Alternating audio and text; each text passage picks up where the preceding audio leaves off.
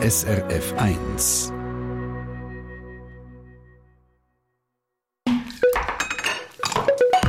SRF 1.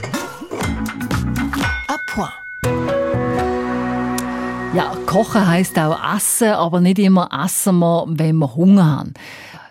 Essen vielleicht auch aus Stress oder zur Belohnung oder auch zum Trost. Und dann gibt es vielleicht eine Tafel Schoki oder auch einen Sack Chips.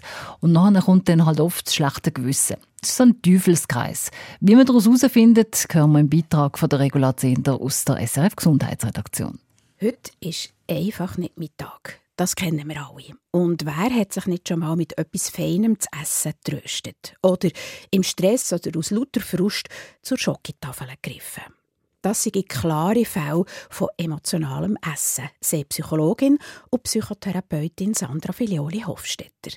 Das Essen ist bei uns nicht immer oder selten eigentlich gekoppelt an tatsächlichen Zellhunger. Das nennt man ist der echte Hunger.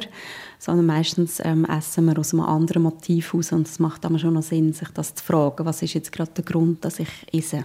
Habe ich wirklich Hunger? Oder bin ich gestresst? Oder will ich mich trösten? Oder will ich mich ablenken? Schauen wir mal den Stress ein bisschen genauer an. Also es gibt auch ähm, die sogenannte Stresskurve. Wenn der Stress noch nicht ganz so hoch oben ist, kann man sich vielleicht noch etwas bewusst vornehmen, dass man eben nicht Stress ist. Zum Beispiel, dass man kurz vorausgeht, spazieren, die frische Luft.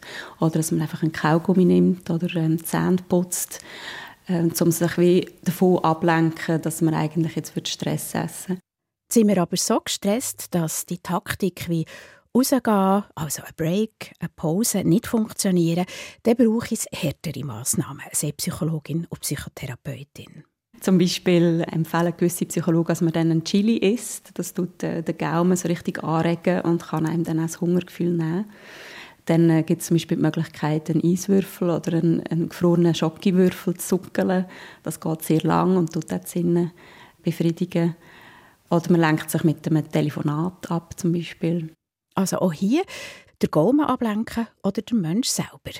Das hilft auch bei Heißhungerattacken. Also wenn es eine Heißhungerattacke ist, dann äh, erlebt man es häufig auch so, dass ein Kontrollverlust passiert, dass man es wirklich nicht mehr kontrollieren kann, was man isst. Und dann äh, ist es zum Beispiel hilfreich, dass man anstatt etwas Süßem oder ein Pack Chips aufmachen, sich ein Rüebli nimmt und an dem herumkaffelt. Dann, äh, was sich auch empfiehlt gegen Hunger nach Süßem, sind zum Beispiel etwas Bitteres zu essen oder sich so Bittertröpfchen auf den Handrücken tröpfeln und ähm, abschlecken. Auch ein Münzentäfeli oder Zähneputzen können helfen.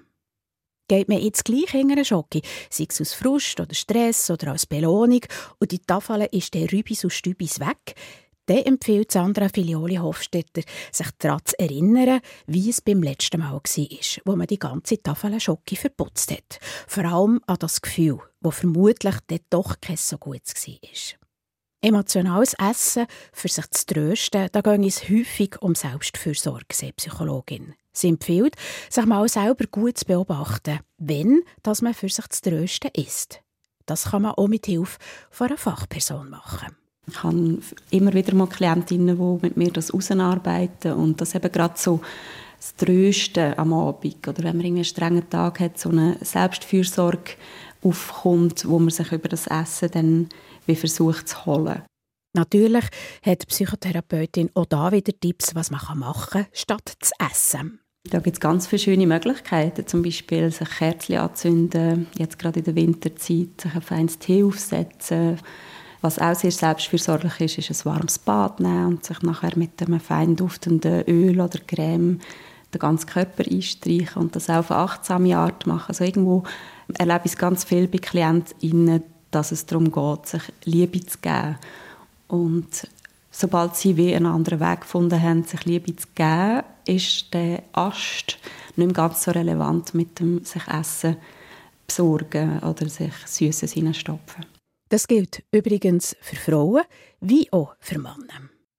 Morgen in unserer Kochsendung «Abmal» schauen wir das intuitive Essen genauer an. Dann essen, wenn man wirklich Hunger hat oder auch einmal ein bisschen Schoki braucht.